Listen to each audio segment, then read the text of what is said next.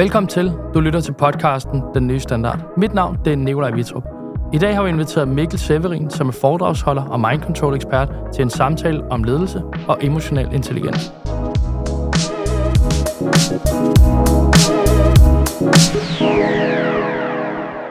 Hej Mikkel.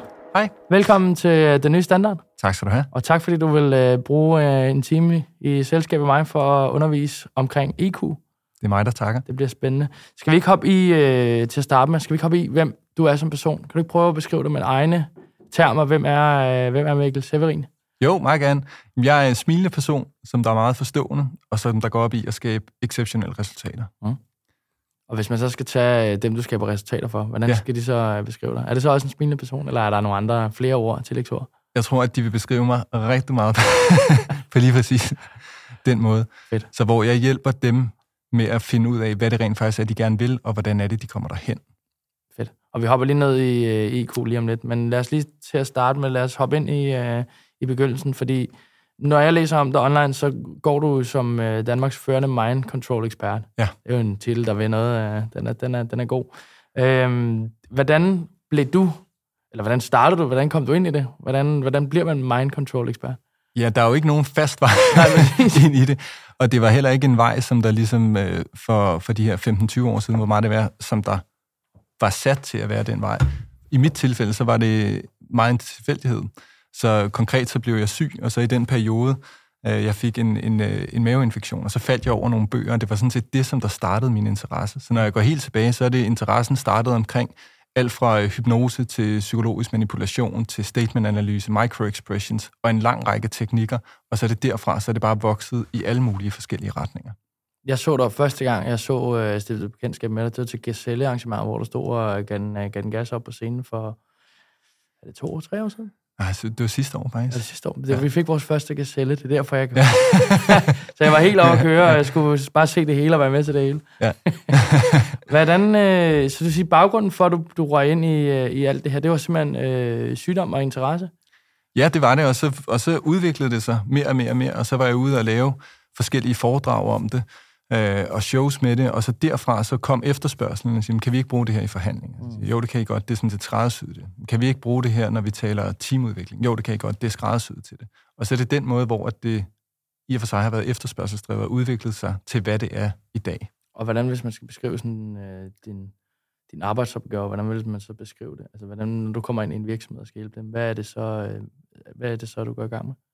Jamen, det afhænger af, hvad er det for nogle mål, de gerne vil opnå, og hvor store resultater vil de gerne opnå, og hvad er udgangspunktet. Men altså, en klassisk ting, det er at starte med at sige, at, at for at vi kan skabe resultaterne, så er det vigtigt, at vi ikke har det her, som jeg kalder hemmelige ledelsesprogrammer. Og hemmelige ledelsesprogrammer er karakteriseret ved tre ting. Og det er punkt et, medarbejderne, de aner ikke, at ledelsen er på et program. Punkt nummer to, det er, selv hvis de ved, at ledelsen er på et program, så aner de ikke, hvad er det rent faktisk, de drøfter, mm. og hvad er det rent faktisk, de får ud af det.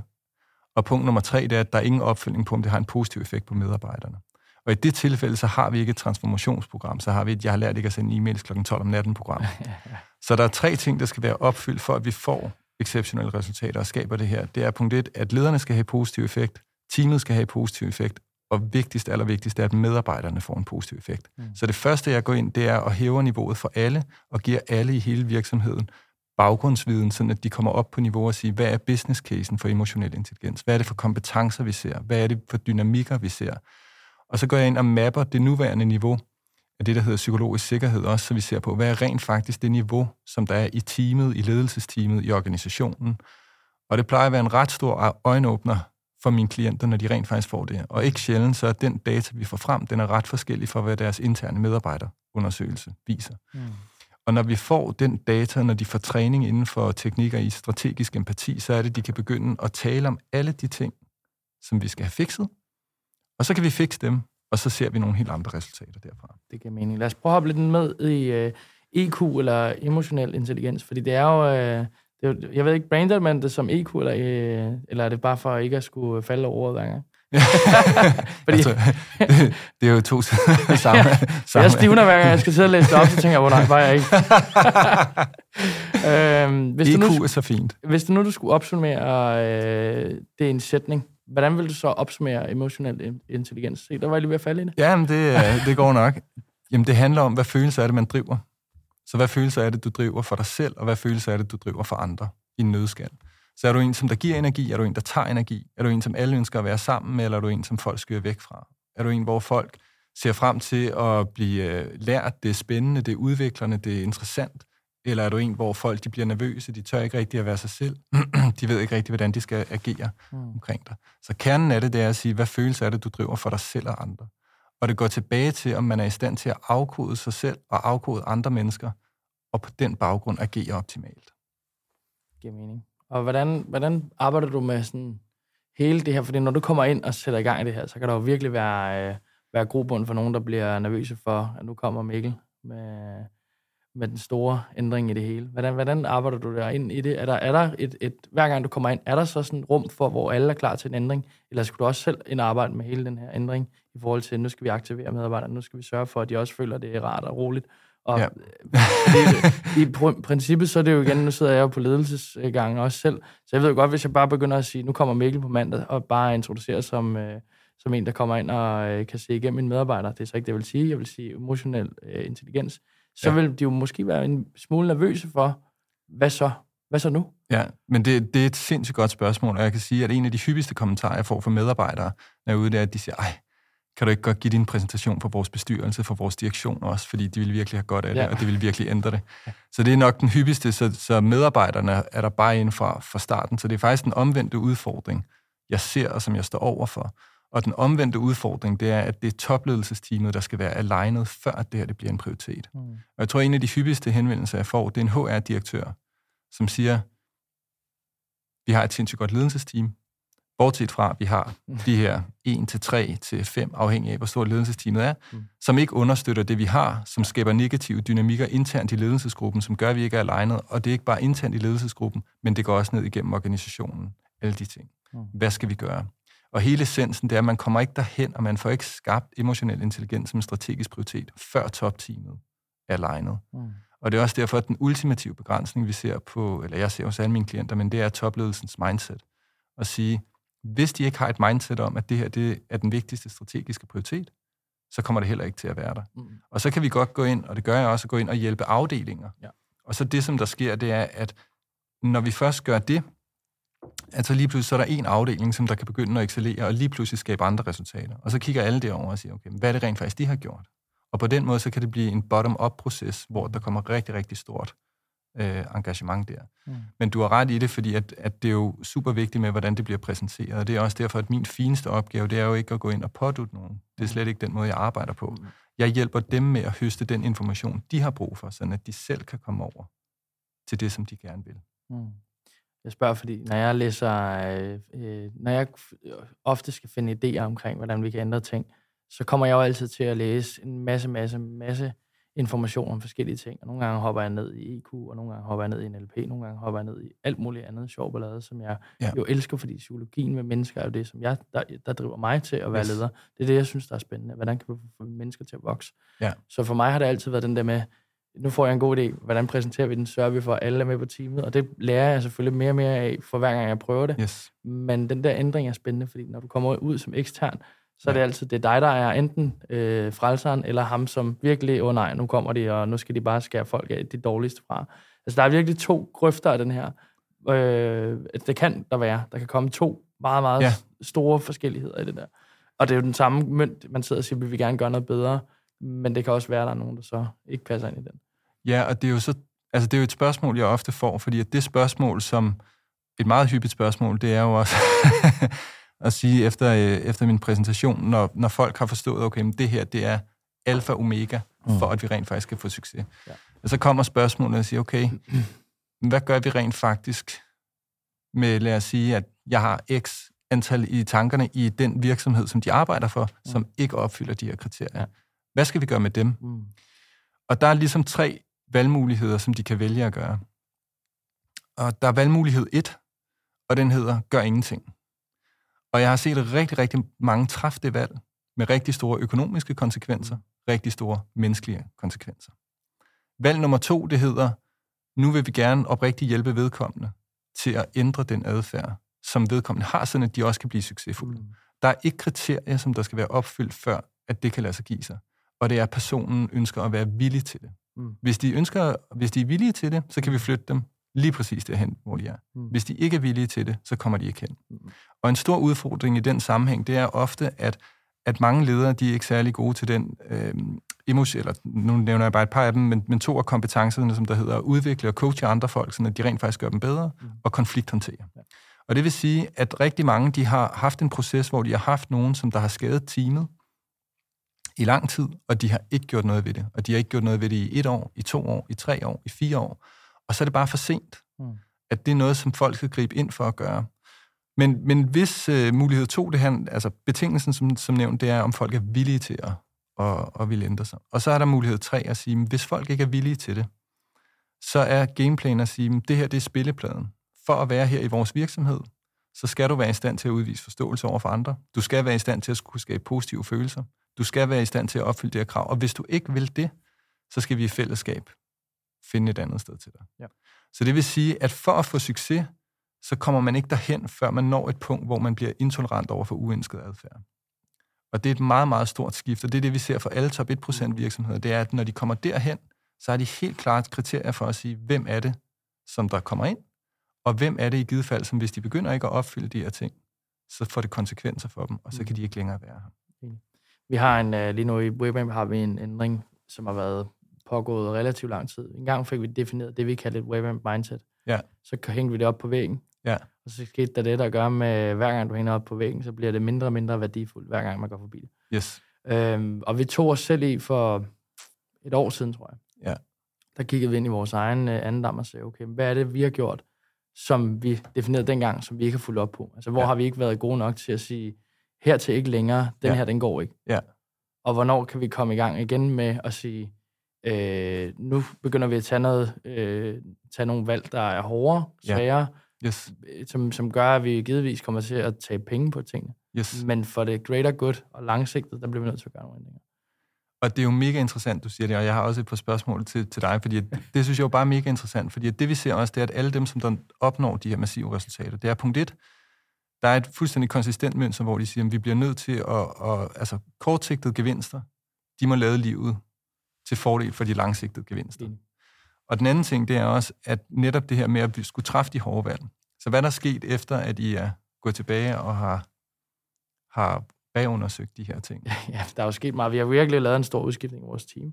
Ja. Øh, og er i gang med at lave en stor udskiftning i vores team. Men vi er også i gang med at lave en udvikling, der hedder, at vi skal være det, som vi definerer, vi skal være. Ja. Og det betyder, at vi er øh, min største leder-ikon, jeg nogensinde har læst om, og som jeg har set siden ja. jeg har været meget ung, det er Sir Alex Ferguson. Ja. Og han lever efter en meget, meget simpel ledelsesregel. Konsekvens og konsistens. Ja. Der skal være, kon- altså, du ved, der skal være konsekvens ved alt, hvad vi gør. Ja. Du ved, hvis ikke der er en konsekvens ved at træde ved siden af i forhold til det, til det værdisæt, vi har valgt at sætte, som vores virksomhed har, ja. jamen så kan man lige så godt træde ved siden af. Og den er den nemmeste ting at ikke opretholde. Yes. Og så igen konsik- øh, konsistensen i forhold til at sige, at hver gang, at vi, hvis, der så, hvis du så træder ved siden af, så skal det ikke være sådan, at du ikke ved, hvad der kommer til at foregå i forhold til ledelsesfeedback osv. Ja. Så skal alle på teamet skal være klar over, hvis vi laver en fejl, så er der ikke nogen, der kommer til at kaste med en stol, eller øh, kaste med en kuglepen, eller whatever der vil være. Så bliver det en irritationsmoment, men vi går hurtigt i gang med at prøve at finde ud af, hvordan kan vi løse den, sådan, så fremadrettet den fejl ikke op, opstår igen. Ja. Hvis så fejlen opstår igen og igen, fordi man er doven, eller ikke gider, eller fordi man oprigtigt bare ikke koncentrerer sig, når man sidder og laver sit arbejde, så er man øh, fraved værdierne igen, og så er der en konsekvens ved det, for eksempel ved at sige, men så kan man ikke være en del af den rejse, som vi er i gang med at lave. Men det er jo sindssygt interessant, det du beskriver, og lige netop alle de her ting, som jeg taler om. Så bare også lige øh, for, for at komme to perspektiver mm. øh, på det, netop alt det her med, med intolerance, og hvor, hvor få der er villige til at, til rent faktisk at gøre det, og hvad det betyder. Øh, jeg blev ringet op af et øh, partnerselskab, hvor de sagde, vi ved, at vi har x antal partnere, som der som der skaber meget dysfunktionelle teams, mange dysfunktionelle dynamikker, kan du hjælpe dem? Og hvor jeg så sagde, det lyder spændende, hvad siger de selv til dem? Mm. Jamen, vi har ikke talt med dem om okay. Super. de bliver ikke mine klienter, kan jeg sige. så jamen, det kommer ikke til at flyve med den til, som jeg har til det, og vi talte frem og tilbage. Og så sagde jeg til dem, som de måske ikke var så glade for, men jeg sagde, jeg tror, at den drøftelse, I skal have internt i jeres partnergruppe, det er, at I skal se jer selv i spejlet, og så skal I stille jer selv det spørgsmål, der hedder, hvad standard er det, I er villige til at tolerere? Ja. For I får ikke, hvad I taler om. I får den standard, I er villige til at tolerere. Ja. Og så længe I er villige til at tolerere det, så er det den standard, I får. Mm. Og den anden ting, som du også nævner, som der er jo mega interessant, det er det her med fejltagelser. Og det er netop et af de skift, som der skal ske, for at vi skaber det, der hedder psykologisk sikkerhed.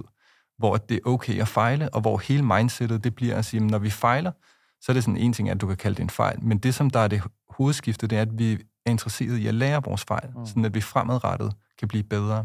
Og det er også derfor, at vi ser, at dem, som der får skabt denne her kultur, hvor vi får destigmatiseret det at fejle, de får en, en læringskurve, som der går meget, meget stejlt opad. Mm. Fordi alle folk hele tiden bliver klogere, alle folk deler information, alle folk har lyst til at lære. Præcis. Hvor i det øjeblik, vi trigger frygt, så ender vi nede i det, der hedder anxiety zone.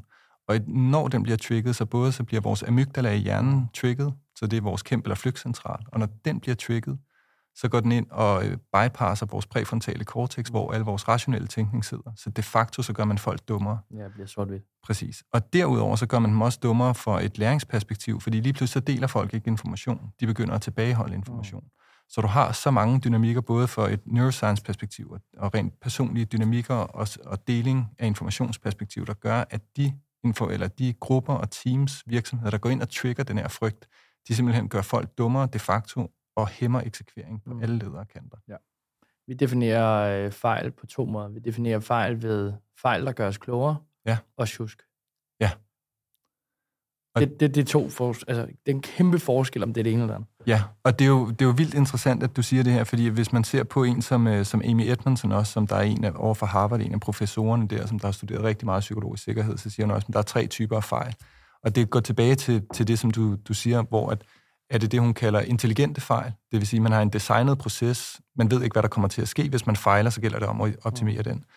Og så har vi en, som der hedder øh, altså sjusk også, eller hun, hun kalder det, hun har et andet ord for det, men det er ligesom, hvor man kan sige, okay, men du er gået over for rødt, så skal vi nok sætte nogle flere skilt, eller lære dig. Mm.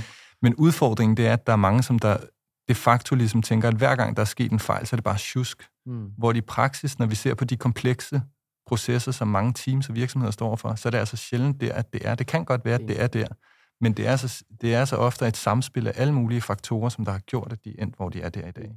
Så det er det, som vi skal have destigmatiseret rigtig, rigtig meget. Også det andet at sige, altså, det er sket, men vi kan ændre det fremadrettet. Ja. Skal vi prøve at hoppe ned i øh, ledelsen? Ja. Hvordan man leder med emotionel intelligens? Fordi du har tidligere optaget, eller tidligere udtalt, sorry, at øh, IQ er dobbelt så vigtigt som IQ ja. for at få succes på ledelsesniveau. Ja. Vil du prøve at uddybe uh, det citat en smule?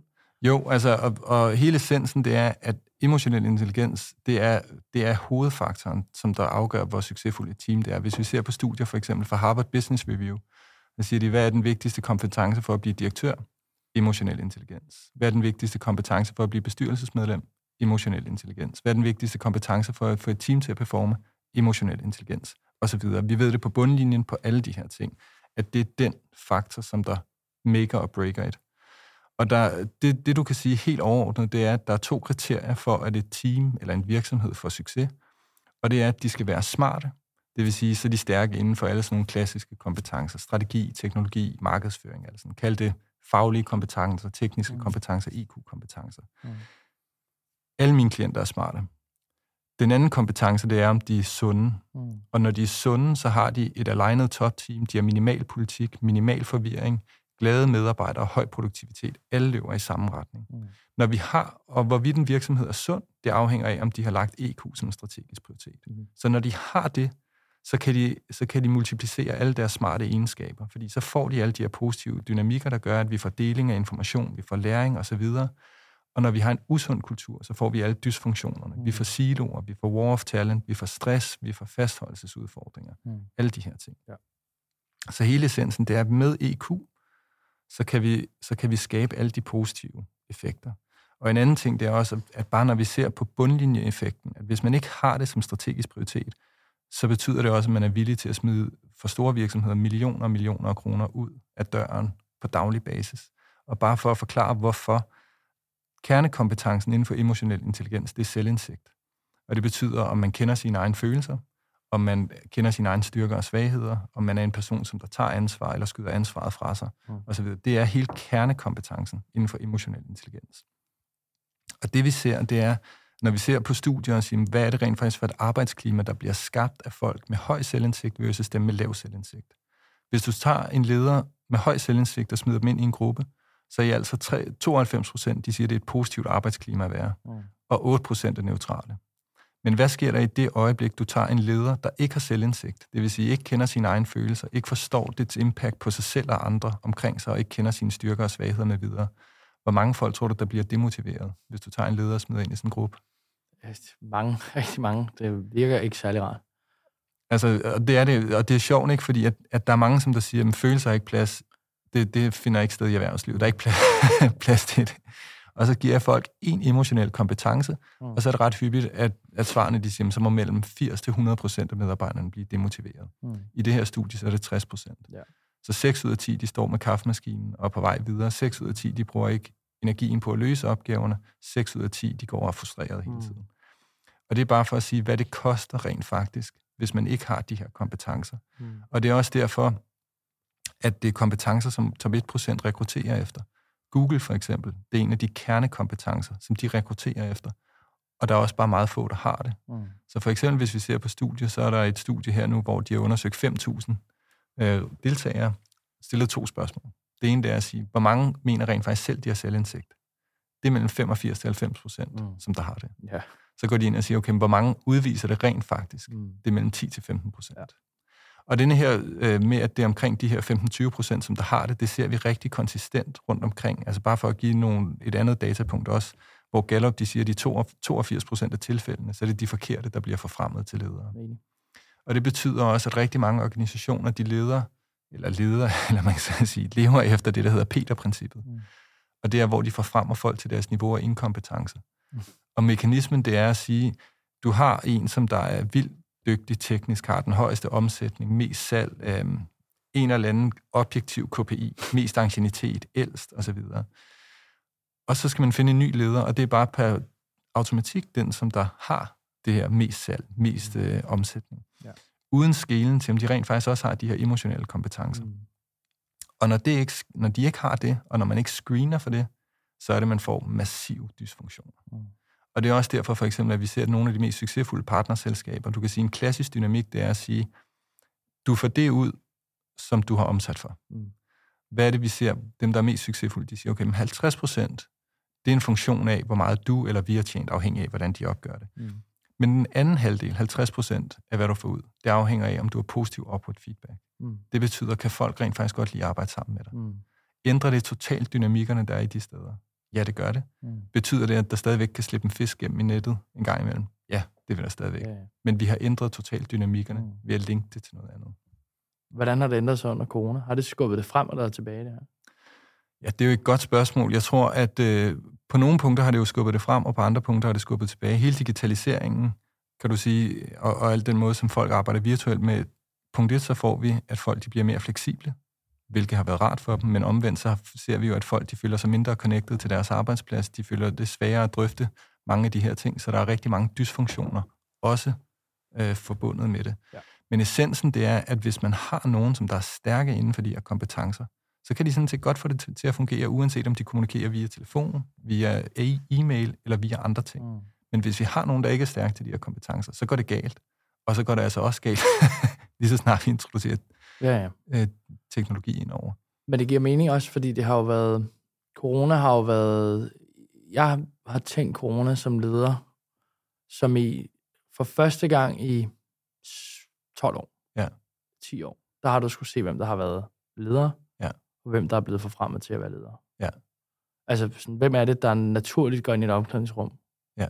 og tager ledelseskab, altså ledelse yes. på det niveau og siger, prøv her, det er mennesker, vi skal arbejde med nu her. Der er ikke et svar, der er rigtigt eller forkert. Ja. Hvilket jeg synes var det mest spændende ved corona. Også ja. mest frygtelige ved corona i forhold til, at man fik... Altså, jeg oprigtigt følte jeg også ikke stress, for det, det, det, det vil jeg ikke beskrive som ordet, jeg følte, men jeg følte pres over, at min, øh, dem, jeg plejer at gå til for ledelsesråd, ja. de vidste ikke, hvad der var rigtigt og forkert. Der var kun én ting tilbage at gøre der, det var at sige, hvad vil menneskerne? Ja. Hvad vil de personer, der er omkring dig? Så det ledelsestilgang øh, for mig blev meget ændret under det, fordi i gamle dage, før corona, det er jo ikke ret lang tid siden, men det er alligevel lang tid siden, der var meget af min tankemåde at tænke på medarbejdere, det var rigtig meget med det her med at sige, jeg skal vide de rigtige svar altid. Jeg skal have de svar, jeg skal være forberedt rigtigt, jeg skal alle de her ting. Hvor at efter corona har jeg måske åbnet mere op for at sige, jamen, har jeg mulighed for at lave gennemsigtighed? Er det nogle gange et bedre svar? end at jeg kommer ind og har alle svarene på første gang. Og det tror jeg ikke før corona. Men det er, jo, det er jo sindssygt interessant, at du siger, det og også det skift, som du er kommet over til. Fordi at det er et skift, hvor at det er noget af det mest vigtige, det er, altså lige så snart vi ser exceptionelle ledere, så er det folk, som der i hvert fald 10 gange om dagen siger, det ved jeg ikke. Mm. Det har jeg ikke svaret på. Og hvor afgørende det er at kunne, kunne gå ind og sige til sit team og sige, det her det er målet. Jeg aner ikke, hvordan vi skal komme derhen. Lad os brainstorme om, Mm. hvad tænker I at gøre det? Så at få skiftet det her fra, og det er et virkelig vigtigt skifte fra at sige, jeg er den, der ved, Mm. til at sige, jeg er den, der faciliterer, at vi i fællesskab ved. Præcis. Og jeg tror, at det skift, som, som jeg hos, hos mine klienter, det sværeste skift, som jeg ser hos mine klienter, det er dem, som der tror, at teamet er til for dem, i stedet for at de er til for teamet. Mm. Og det vil sige, at fra et EQ-perspektiv, så vendes hele pyramiden. Mm. Så hvor at man inde i klassisk, øh, klassisk tankegang, om du vil, så siger man ligesom, okay, direktøren er på toppen. Mm. Så siger man, fra et EQ-perspektiv, så er direktøren faktisk i bunden. Mm. Og personens fineste opgave, det er at servicere sit team. Det team skal servicere det næste team. Og det spørgsmål, der hele tiden skal stilles, det er at sige, hvad er det, vi skal ændre, Mm. for at vi kan give jer en bedre hverdag, så at I kan blive succesfulde med jeres opgave. Fordi når man får det, så får man løst alle de her dysfunktioner, og så kan man netop skabe de her øh, resultater. Mm. Hvad fik du ud af det skifte der? Hmm. Jeg fik både godt og skidt ved at. Ja. Jeg synes, øh, vi har en gennemsnitsalder, der er rigtig unge. Vi har rigtig mange unge mennesker Ja. øh, hos os. Har haft øh, har stadig. Og man kan sige, at den største udfordring med unge mennesker, det er, at, at der er rigtig meget, som er tanke og ikke erfaring. Ja. Øh, og det der med at skille for mig mellem det, var, at til at starte med, så gav jeg fuld los på fuld frihed. Ja. Øh, og det er først nu begyndt at gå op for mig, det her med at sige, at der bliver nødt til at komme et erfaringsspørgsmål ind i, hvad jeg forventer af feedback. Fordi at talent kan godt have rigtig mange gode idéer. Ja. Men der er også rigtig mange ting, som jeg har set igennem min nu otteårige rejse som iværksætter, hvor jeg siger, at hvis vi går ned den vej her, så har jeg i hvert fald prøvet at slå mig over fingrene. Ja. Men det kan godt være, at talent ikke har det. Yes. Og derfor skal jeg også være god til at, at, at give feedback på de her idéer, tanker og så videre, den rejse, der kommer i, og skabe gennemsigtighed imellem det. yes. Så det her med at ture åbne op, men samtidig ture udfordre. Fordi at udfordre er ikke en negativ ting. Nej. Så man kan åbne op og sige, men har du overvejet det her? Fordi vi gjorde sådan her engang på grund af det her. Hvordan tænker du i forhold til det, som du lige har sagt? Men det er jo virkelig interessant, det du beskriver, fordi det er jo præcis top 1-dynamikker, det som du rent faktisk beskriver. Fordi at hele essensen, det er at sige, at, at ledelsen skal definere en eller anden vision og sige, hvor er det rent faktisk, vi skal hen af. Mm. Og derfra så skal de frigive autoritet. Men det betyder ikke, at I derfra ligesom skal, skal lade tøjlerne være fuldstændig frie, fordi nu bliver I så sparringspartnere. Og det er den rolle, som der bliver så vigtig at indtage, når folk kommer med alle mulige gode idéer, Mm. så kan det netop være, at de har et perspektiv, som de ikke har overvejet. Mm. Men for at de får den drøftelse også, så kræver det til at starte med, at der er skabt det her psykologisk sikre rum, Mm. før at man har den. Ja. Og netop der på den måde, som du er, det er jo den måde, hvor man får sikret, at man får al den information frem, og man i fællesskab finder de gode løsninger, som der er. Mm. Jeg begynder at arbejde meget med ordet øh, test. Vi Test. tester. Fordi så er alle med på, at du ved, nu leger vi. Ja. Og så øh, går det helvedes til, så er det Yes. yes. en test. Går det fantastisk, jamen, så kan vi ind- implementere. ja, og jamen, fedt. Altså også, også bare for at give dig, øh, altså virkelig fedt, at du siger det, fordi det er, jo, det er jo det, vi ser igen og igen. For eksempel, er der nogen, der fejrer, når de fejler? Ja, det er der. Hvem er det? Google X, for eksempel. Ja. De sætter system, eller de sætter ikke systemer, men de sætter projekter i verden, hvor de siger, okay, hvis det her lykkes, er det fantastisk. Hvis det ikke lykkes, så har vi i hvert fald fundet ud af, at den vej er ikke farbar. Og så når de finder ud af, at de ikke lykkes, så holder de en fest, hvor de fejrer det og deler al den læring, de har. Netop for at, at skabe det her rum. Mm. Og også en, en anden måde, som, som jeg også nogen gør det, hvor at, at det er jo en, det er en vild god formulering, som du har det her med at sige test i form af, at projektet er en test, for vi ved ikke, om vi lykkes eller ej. Men der er også nogen, som der siger, nu vil jeg gerne have alle jeres dårlige idéer. Mm. Netop for at sige, at det, det, formålet det er ikke, at de skal komme frem med de bedste af de bedste. Det kommer til at ske. Ja. Men måden, det kommer til at ske på, det er ved, at man framer det anderledes. Mm. Så fjerner man folks frygt for, at hvad de siger rent faktisk er dumt. Præcis. Og blandt nogle af de såkaldt dumme overvejelser, Mm. mm. ligger der rigtig mange geniale overvejelser, mm. hvis man får dem frem. Ja, men, Så det er, vir- det, det er, det er virkelig altså fedt, at det er der, du er kommet hen. Men det er, altså, jeg er så glad for, at jeg kom så, gang, så tidligt i gang med psykologien bag mennesket, fordi for mig handler det om det der med at give ro og fred til at kunne udvikle Ja. rum, hvor at man kan sige, men her har vi mulighed for at fejle. Ja. Altså, fordi en af vores grundværdier altid har været fejl, fordi man kan ikke udvikle uden at fejle. Det, det kan simpelthen ikke lade sig gøre. Ja. Altså, du ved, hvis ikke man fejler, så gør du bare det samme, du altid har gjort. Præcis. Altså, du ved, det, det handler ikke om, at man ikke laver noget. Det, det er den typiske saying. Men det her med, hvis man altid kører det samme spor, så laver ja. du rigtig, rigtig få fejl. Yes. Altså, hvis du begynder at bevæge dig uden for det spor, fordi yes. du skal udvikle noget, så begynder du at lave fejl. Det kommer helt automatisk. Ja, og, og det kommer helt automatisk, og det er jo også derfor, hvis vi ser som, som en som Einstein, han sagde jo sådan, hvis vi skal øge vores succesrate, så skal vi doble vores fejlrate. Og sige, vi kommer ikke derhen uden, men det, som jeg omvendt også ser worst case hos nogle klienter, det er for eksempel øhm, et af de store advokathus, der havde en udtalt nulfejlskultur. Mm. Og mængden af dysfunktioner, som det gav, mm. mængden af angst, det gav, mængden af fejl, der blev skjult, det gav, kolo enorm. Mm. Og den dag i dag har jeg også siddet med mange af dem rundt omkring hos klienter, sådan, hvor de siger, selv efter det er fem år siden, jeg forlod det, så, og jeg ved, at jeg er et helt andet struktur og klima nu her, det er stadigvæk nogle gange så svært af mig, på grund af, at jeg har været inde i det. Mm. Helt at lægge det fra mig. Men det gør også mening, fordi det er jo det, man har lært. Vi er ofte, når vi snakker øh, vores rekrutteringsbase, for vi er gået fra at sige, at vi skal, vi tror ikke på, at de bedste talenter kommer til os mere. Ja. Vi kan få nogle rigtig, rigtig sindssygt dygtige talenter ind, og det gør vi også. Nogle ja. gange så er den tese også forkert. Men vi skal tænke vores øh, team, når vi sammensætter fra nu af. Vi er i gang med at rekruttere lige nu. Øh, og der har en af været, vores tanker været at sige, at vi kan aldrig nogensinde sætte det perfekte hold, hvis ikke vi begynder at række ud over det, vi kender. Ja. Det vil sige, nu går vi ud for at sige, at når vi rækker ud til folk, så øh, skriver vi nogle ting til dem, hvor vi skriver, øh, i bund og grund sætter vi bare en føle ud, om de er interesseret i at få en kop kaffe og høre mere om vores rejse. Og i bund og grund åbner vi jo op, i stedet for et marked, hvor vi siger, at alle skal komme til os. Det er lidt ligesom med salg. Hvis du ringer ud til en masse, så er der chancer for, at du får nogle kunder, du aldrig vil få, hvis du kun tænker på inbound. Det er det samme, vi gør her. Og der går vi også ud og sætter foden ned i vandet og siger, okay, hvad kan man så få af typer, der kommer fra andre miljøer? Ja. Fordi vi tror på, der er to ting i det. Når vi ansætter et menneske fra et andet bureau, ja. det er jo ofte det, vi gør, eller fra en anden stilling, så den tid, det tager for vedkommende at omstille sig ind i vores ja. øh, univers, måde at tænke på og være på i forhold til, men vi er meget frie, vi har meget lidt af øh, hård ledelse, vi har meget frihed, øh, og vi går til at sige, at efter sommerferien er et af vores udtalte mål i ledergruppen, det er så ikke udtalt til vores medarbejdere nu, men en af de mål, det er, at alt, hvad der hedder frihed, det mener vi totalt nu. Og det vil sige, at folk skal selvfølgelig arbejde det, som vi aftaler, og de skal selvfølgelig nå deres mål, men principielt, så det her med, at vi har gået i rigtig mange år sagt, at de skal være der klokken x, de skal gå senest ja. til det tidligst, fordi kunderne kan ringe ind. Ja. Vi oplever bare, at der er så få kunder, der ringer ind i de der yderpunkter nu, fordi ja.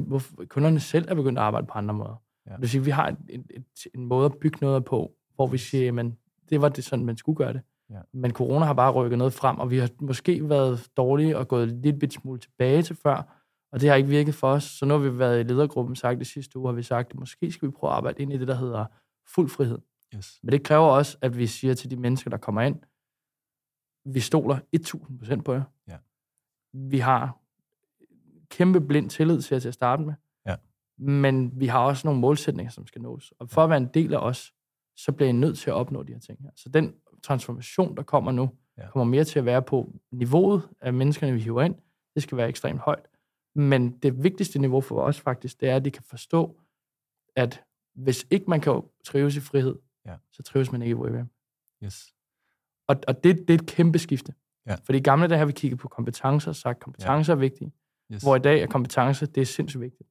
Men hvis ikke de kan rette ind i den struktur og kultur, hvor vi siger, vi gider ikke micromanage. Vi gider ikke ja. følge op. Vi, gider, altså, vi vil gerne have nogle medarbejdere, som selv følger op, som selv tænker videre, som selv udfordrer yes. os, og siger, hey, nu har du givet mig den her opgave, skulle man ikke gøre det sådan i stedet for? Det er det, vi ønsker os. Ja. Og den ændring er en relativt stor ændring for os, fordi vi aldrig har kigget på det sådan, men vi kan bare se, at når vi begynder at gøre det nu, de mennesker, vi sætter ind på teamet nu, ja. er, for det første er de noget dyrere i lønkroner, end vi har været vant til at ansætte. Det, det bifælder vi også, fordi så får man bare noget kompetence, der er højere, det hænger sammen ofte. Og så udover det, så kan vi bare se, at den type mennesker, vi får ind, er ikke nogle typer, som skal ledes på samme måde, som vi har gjort tidligere. Ja. Det frigør også tid i vores ledelsesteam, som frigør, at vi kan gå ned og sige, at skal vi arbejde meget mere på udvikling af forretning, og udvikling af, hvad er det, vi gerne vil, og hvordan kan vi gøre det endnu federe at være her. Ja. Men det er jo mega interessant med, med det skifte netop også, fordi at I har jo bare opnået klarhed over, hvad er det, I skal, og hvem er det, I skal rekruttere. Mm. Og hvor få, som der rent faktisk har oplevet at begynde at opnå den klarhed, når man går over til det. Det er jo en, en ROE-model, det som det hedder, eller Results Only Work Environment, i bund og grund det her. Ja. Ikke? Og netop også her, hvor at, at det, det, som vi ser med, med top 1%, at det, det ubetinget vigtigste, det er, om der er ikke kulturelt fedt. Fordi de tror på at sige, hvis vi finder dem, som der er det, så skal vi nok kunne lære dem det. Det er klart, hvis I sidder med et eller andet super teknisk og sådan noget, så skal I ikke have en som mig ind til at sidde og kode. Det fik vi uh, afkodet endelig i gang. Men altså, så længe at de, de er dygtige nok, så, øh, og, og det er indgangskriteriet, så, så kan I lære dem, hvad de måtte lære, hvis der er kulturelt fedt. Men for I nogen ind, som der ikke er det, så bliver det rigtig, rigtig svært for jer. Men vi er også bare kommet til det punkt i, i, i vores historie, hvor man siger, at nu kommer AI, ja. som jeg investerer. Jeg tror, jeg bruger to, tre, fire timer om dagen på det. Ja. Også i weekenden lige nu. Fordi ja. jeg synes, det er det mest... Det er ligesom, da iPhone kom. Ja. Det er ligesom, da internettet kom. Det her, det kommer til at ændre alting. Yes. Og det, og det er det der med, sådan, ved, vores gamle måder at tænke på. Ja. Er det, er det dybt alvorligt? Vi skal, vi skal jo seriøst nu begynde at tænke, når vi ansætter medarbejdere herfra, ja. så skal de være så klar på, at AI er en ting, der findes, som vi skal bruge. Yes. Fordi den omstillingsparathed, der er i at acceptere, nu kommer der en robot og overtager en tredjedel af min arbejdsopgave. Ja. Hvis du kan leve med det, og så vide, men det gør mig ekstremt meget dygtigere, fordi nu kan jeg parkere rigtig mange af de kedelige opgaver i godshøjen. Ja. Nu kan jeg parkere over til en robot. Og så kan jeg blive meget dygtigere på projektstyring, forståelse af opgaverne, komme i dybt med mine kunder. Altså alle de her ting frigør det bare tid til. Ja. Så folk, der er bange for AI, passer heller ikke så også, fordi det er samme, den der trummerum i, at den der idé med at kunne flytte sig og omstille sig nu, fordi markedet går så hurtigt, det er ja. det, vi skal bruge. Vi kan ikke bruge folk, der er rigtig, rigtig gode de sidste 10 år. Vi skal bruge folk, der har lyst til at blive endnu bedre de næste 10. Yes, og, og det, du siger jo også en sjov ting her, og som der er mega spændende netop med at sige, hvad folk har lavet de sidste 10 år, det prædikterer ikke deres succes. Og det er også derfor, hvor vi ved, at, at altså heldigvis har vi jo ikke uh, firmaer i Danmark, der rekrutterer på baggrund af IQ-tester. Nej. og der kan man lige så godt tage en terning og kaste dem, fordi ja. det er så upræcist. Og det er også derfor, at dem, som der bliver vinderne, det er dem, der får en læringskultur. Fordi at der kommer til at ske så kæmpe store forandringer, og så kæmpe store ændringer. Og fundamentet for, at vi får en læringskultur, det er, at vi får skabt psykologisk sikkerhed. Og hvad er det, der afhænger, om vi gør det? Det er, om vi har folk, der har emotionelle kompetencer. Konkret vil der være tre kompetencer, der vil være helt afgørende. Og det er det, der hedder selvindsigt, selvregulering og empati. Og hvis vi får folk med de kompetencer, så får vi skabt det her. Mm. Og så sætter vi ligesom også et flueben ud fra at sige, okay, de har også de, altså de faglige kompetencer og faglige indsigter osv. Ikke? Præcis. Ja. Der var en ting, da jeg sad og lavede research sammen med Isabella, inden vi gik i gang. Der øh, skrev du engang om mus-samtaler. Det er det største dysfunktioner. Er den største dysfunktion i dansk erhvervsliv. Ja, det er en af dem. Og jeg deler virkelig holdningen. ja. Og jeg synes, jeg, jeg kunne bare godt tænke mig at få nogle flere ord på den.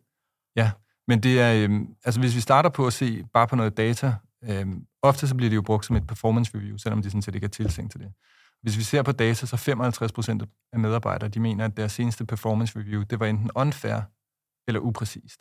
Og i en tredjedel af tilfældene, så hæmmer det performance. Det, der er udfordringen ved mus-samtaler, det er, at du har typisk så har du ledere, som ikke er stærke i emotionelle kompetencer. De er ikke stærke i konflikthåndtering, de er ikke stærke i at coache og udvikle, de er ikke stærke i selvindsigt, selvregulering og empati osv. Og det betyder, at to uger før, så typisk så skal en medarbejder udfylde lange skemaer, der er ingen, der ser på dem. Der er ingen, der gider dem. Det tager rigtig mange tid. Lederen er ikke interesseret i dem, ser dem ikke, logger det ikke. Der er ikke nogen opfølging. Fra medarbejdernes perspektiv, så er de så ofte så bekymrede, og de ved ikke engang, om de skal ind og forfremmes, eller om de skal ind og fyres. Mm. Og det vil sige, worst case, så er der nogen, der sygemelder sig op til en mus-samtale, fordi de er så angste for, hvad det rent faktisk, der skal ske. Fra ledernes perspektiv, så gider de dem ikke, de bruger ikke tid på dem, og de er ikke dygtige nok til at udvikle dem. Mm. Og det vil også sige, at de steder, hvor mus-samtaler er gode, det er de steder, hvor de er overflødige. Fordi i de tilfælde, så har vi nogle ledere, som der har de her kompetencer. Mm. Og det vil sige, at de på daglig basis, netop som du siger, så har de de her samtaler også, som du gør, hvor de hele tiden er inde og hjælpe dem, hele tiden er inde og spare med dem, og der er transparens omkring, hvad der sker. Mm. Og det vil sige, at i det tilfælde, så kan man selvfølgelig godt ligesom, altså, skemasætte en officiel mus, men der er ikke noget overraskende ved den. Der er ikke noget, det er bare en fortsættelse af den daglige dialog, som vi har, og hvor man måske også kan tjekke, har, har afsat tid til at tjekke lidt dybere ind med vedkommende og hjælpe vedkommende. Men udfordringen med det, det er, at mus-samtaler er jo bare endnu en symptombehandling, man har sat ind på at løse et grundlæggende problem, at virksomheder ikke har emotionel intelligens som strategisk prioritet. For hvis man havde det, så ville man slet ikke have de udfordringer til at starte med. Vi har prøvet øh, at lagt den en gang om måneden, ham en øh, produktionsleder. Ja. en halv time, som er skemalagt med alle medarbejdere. Ja. Og det er fordi, at vi godt kan lide, at der er et rum, som er formelt. Yes. Men derudover skal der jo være sindssygt meget feedback i løbet af den måned. Ja. Sådan, så når den der samtale kommer, handler det mere om sådan, du ved, nå, øh, jeg synes sgu, det her, det mangler vi lidt. Øh, vi har snakket om det et par gange. Jeg har kommet med nogle idéer til, jeg synes, vi kan ændre det sådan her. Ja. Hvor at i gamle dage har det jo været det der med sådan, så mus-samtale en gang i marts. Yes. Vi har bare ikke holdt dem, Ja. fordi vi glemte dem. Ja. Og du ved, så kom min øh, leder til mig, og så siger han, ved du hvad, jeg synes måske, øh, jeg synes måske vi skal til at holde dem igen. Så siger jeg, men øh, hvorfor? Så forklarer han, at jeg synes, det er lidt svært at udvikle på den måde. Så siger jeg, okay, det forstår, jeg forstår godt, hvad du siger. Men tror du ikke, loopet er for lang, altså langsomt en gang om året? Fordi sådan, du ved, vores medarbejderomsætning er jo, altså, vi har relativt mange inde og relativt mange ude. Det vil sige, hvis du skal vente et år med at snakke med dem, så har vi gået seks måneder, enten og været pisse sure på dem, eller også har vi været så glade for dem, og så har de måske været pisse sure på os. Ja. Og det vil sige, nu er de på vej videre i den mus-samtale. Altså, og, og, det er jo, og, og du rammer jo lige hovedet på sømmet, og det er jo det svarer også til, altså en anden kæmpestor fejltagelse også, det er jo exit-interviews. Hvor at, at formålet med exit-interviews, det er, at så spørger man en, øh, en medarbejder og siger, okay, men hvad, hvad er årsagen til, at du forlod? Og så finder man alle grundene. Her er udfordringen, det er, at det, som de skulle have haft, det var, at de skulle have haft stay-on-interviews. Det skulle de have haft løbende, hvor at folk skulle, skulle stille dem spørgsmål og sige, okay, men hvad er det, vi skal gøre? Er der et eller andet, der ikke fungerer? Mm. I givet fald hvad? Hvordan er det, vi i fællesskab kan løse det? Mm. Fordi hvis man har det, så har man sådan set ikke brug for de her exit-interviews. Så exit-interviews, de kommer jo typisk altså, tre måneder, tre år for sent. Mm. Også hvor der er nogen, der siger, "Men hvad skulle I have gjort anderledes? Bare et eller andet. Ja. Sig eller andet, så jeg følge ned. Bare begynde at gøre om det. Ja. Og det er også derfor, for eksempel, når vi ser på data, med at noget af det vigtigste, en leder gør, det er at, øh, at anerkende folk. Mm. Og hvis vi ser på data, så er det 81 procent af ledere, de, aner, de angiver, at det at anerkende folk, det er en strategisk prioritet Mm. i deres virksomhed.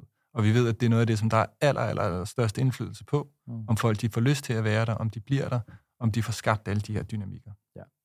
Vi kan være meget bedre til det. Men vi har øh, prøvet at formalisere den også. Ja, Hver fredag, inden vi går på øh, weekend, der sidder vi øh, sammen, øh, alle, der er på arbejde om fredagen. Og så skal alle kollegaerne stemme på måned, øh, ugens kollega. Ja. Ikke ugens medarbejder, Nej. ugens kollega. ja, Og det betyder, at nu begynder der at komme rigtig mange, som ikke har tænkt over det i løbet af ugen. ja, Men så får de alligevel snedet et eller andet frem, som hedder, du hjælper mig med det her, øh, det sætter jeg vildt meget pris på. Det vil sige, internt begynder det også at løfte øh, forholdet mellem medarbejderne. Fordi de begynder at sige, hey, han var fed sidst, og nu... Oftest begynder de jo at give til hinanden, de arbejder tæt sammen med. Yes. Hvilket er jo naturligt, det er jo også sådan, det er. Men nogle gange kommer der også sådan et eller andet, der hedder sådan, hey, jeg har ikke set dig nu, og du har siddet med hørebøffer på, og vi kan bare alle sammen se, at du har givet den fuld æde. Ja. Det synes jeg er mega sejt, og derfor fortjener du ugens kaptajn. Ja. Og den der anerkendelse af, at du ved, jeg har været gravet ned i et hul i en uge, fordi jeg skulle nå noget, Ja. men alle ser dig. Ja. Det er lidt ligesom, når vi har hver eneste dag, når folk kommer på arbejde, så har jeg et krav til alle medarbejdere, det er, at de går rundt og giver en nøgle til alle. Ja. Jeg vil have, at de kigger hinanden i øjnene, når de kommer og går hver dag. Men det er jo også bare en virkelig god mekanisme, og det går tilbage faktisk til noget, som der hedder Rich Carlson Rule, Ja. som, øh, som du nok ikke har hørt om. Men det er øh, Rich Carlson, hvor de har et af de fineste hoteller i, i, i verden, også i, øh, ligger i Cannes, der hedder 510 Rule, der siger, at når du er inden for 10 fod, så skal du give øjenkontakt. Når du er inden for 5 fod, så skal du smile og sige hej til vedkommende. Mm. Uanset om det er øh, gæster, uanset om det er staff, som der er der. Og det har man også implementeret for eksempel på hospitaler og set bare kæmpe effekt af, Mm. bare man implementerer den regel. Og det er også derfor, vi ved fra alle studier, at sige, det, som, det som der er kernen i det her, det er, at der er ikke noget program, der vil være effektivt, før medarbejderne de tror på, at ledelsen oprigtigt bekymrer sig om dem Mm. mm. som mennesker. Ikke som KPI'er, ikke som ressourcer, ikke som målsætninger, men som mennesker. Og det vil sige, at de sætter mennesket i centrum først. Og det er også derfor, at vi ser, der er blandt andet to karakteristika, vi ser igen og igen og igen for alle dem, der, der lige pludselig sådan eskalerer helt vildt. Det er punkt et, at de beskriver det som familieagtigt. Og punkt to, det er, at de beskriver, at de er enormt stolte af at være der. Mm. At når man får skabt de følelser, så er man rigtig, rigtig langt på, Mm. i den proces med det. Jeg havde engang Sofie Bor, som er øh, direktør i Ondo. Hun øh, sagde faktisk, at hun synes, at det her med familieagtige følelser, at det er noget negativt. Ja. Fordi vi skal ikke blive ked af fravalget af hinanden. Ja. Men det gør man i en familie. Ja. Hvor at man skal huske på, at medarbejdere er bare til lånt.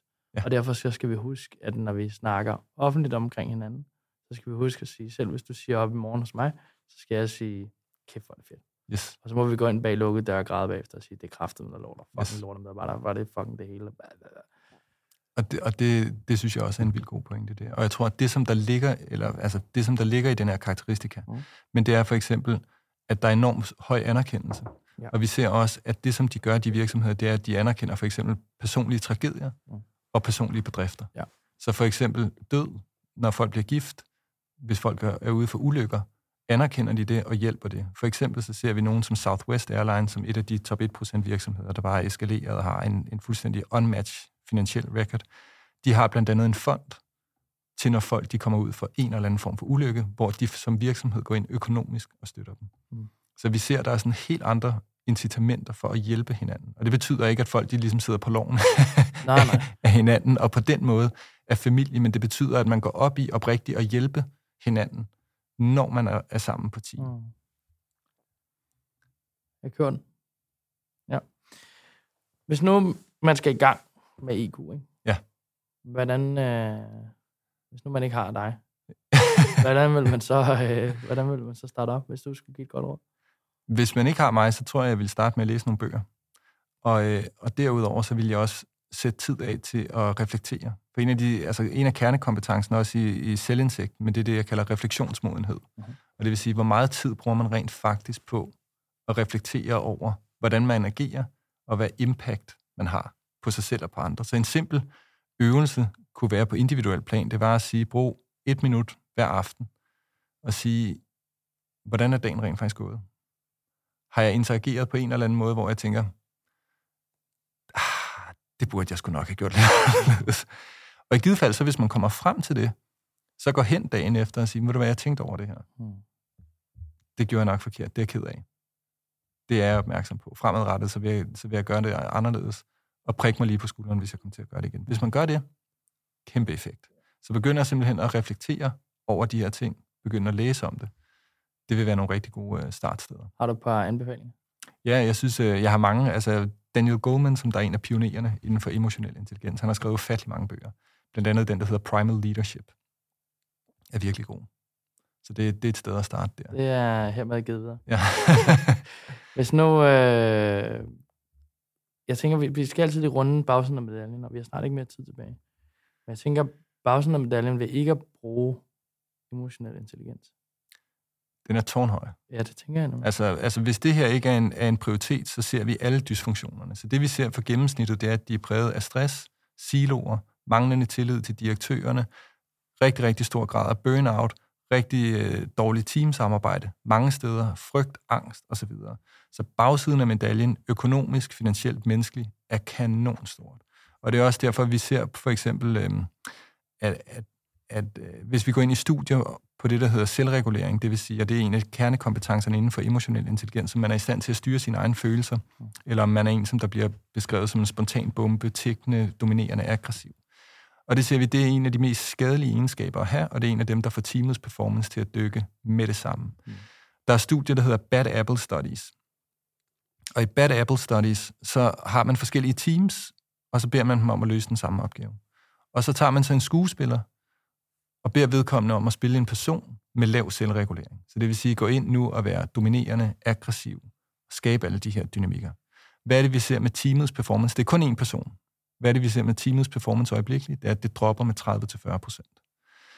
Og det er i kontrollerede studier. Det, jeg ser ud i virksomheden, det er, at teamets performance dropper markant mere. Fordi ikke alene gør man folk dummere, men man hæmmer også hele eksekveringen, fordi folk de er bange for at træde forkert, og derfor så vil de hellere gøre ingenting, i stedet for at gøre noget.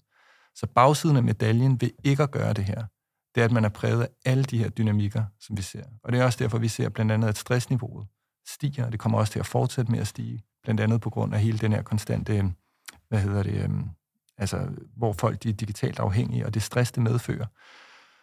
Og, og alle de her ting. Så vi ser, at det her, det, det vil stige, og løsningen, det er, at vi sætter det her som, som prioritet. Og det er også derfor for eksempel, at, at når vi taler stress, så vil der altid være en af tre dynamikker til stede. Typisk så vil der være flere. Men den ene, det er, at hvis folk ikke har selvindsigt, så kommer de ikke til at forhindre det. Mm. Så det vil sige, at folk med selvindsigt, de kan godt mærke, hvor de siger, okay, jeg arbejder faktisk over evne, eller over kapacitet. Det kan godt være, det er holdbart lige nu, det er ikke holdbart på sigt. Jeg bliver nødt til at gøre et eller andet. Mm. Hvis folk ikke har den kompetence, så er det bare et spørgsmål om tid, før de kommer til at gå ned. Den næste ting, som der vil være udstående, det er, hvis man har ledere eller teammedlemmer, der har det, der hedder empati af anden orden. Det er den farlige empati. Og det betyder, at hvis folk først bliver rigtig syge med stress, pt. så er der 430.000 danskere, der lider af alvorlig stress øh, i Danmark. Øhm, og der er rigtig mange, der lider af mindre af det, og vi ser produktivitetstabet, det indtræder jo meget, meget, meget før, at folk de rent faktisk bliver sygemeldte.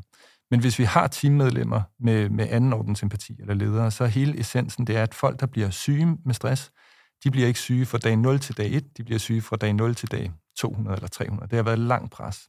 Og det spørgsmål, man må stille sig selv, det er at sige, hvordan kan det være, at der ikke har været en eneste leder, der har sagt til vedkommende, det ser ud til, at du har lidt for meget på dit bord. Mm. Hvad med, at vi lige taler om, hvordan jeg kan hjælpe dig, og eventuelt tage nogle opgaver fra dig. Hvad er det, vi skal finde ud af, fordi vi skal sikre os din trivsel her. Mm.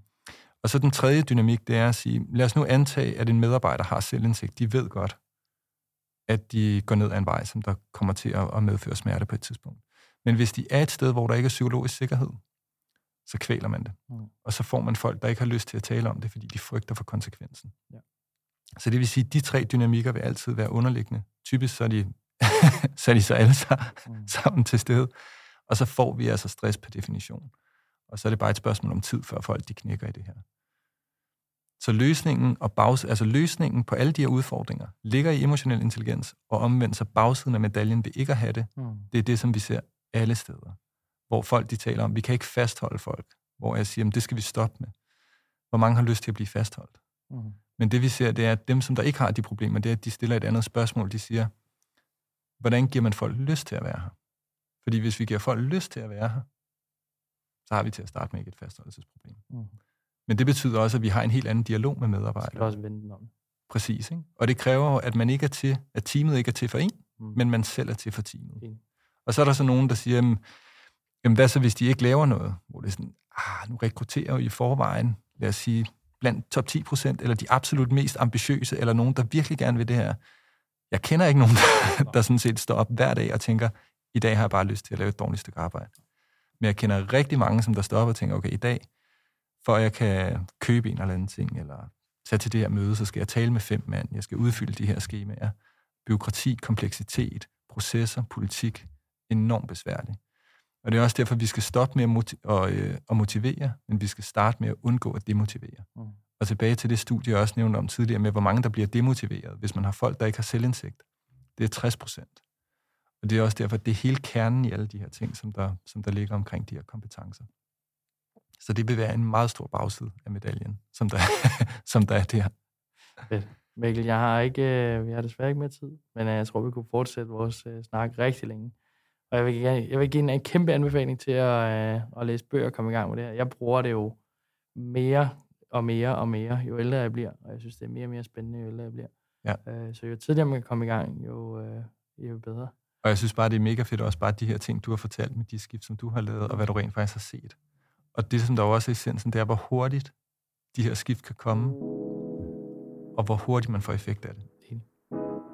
Mikkel, tusind, Tusind tak for det, du kigge forbi. Det er mig, der tager.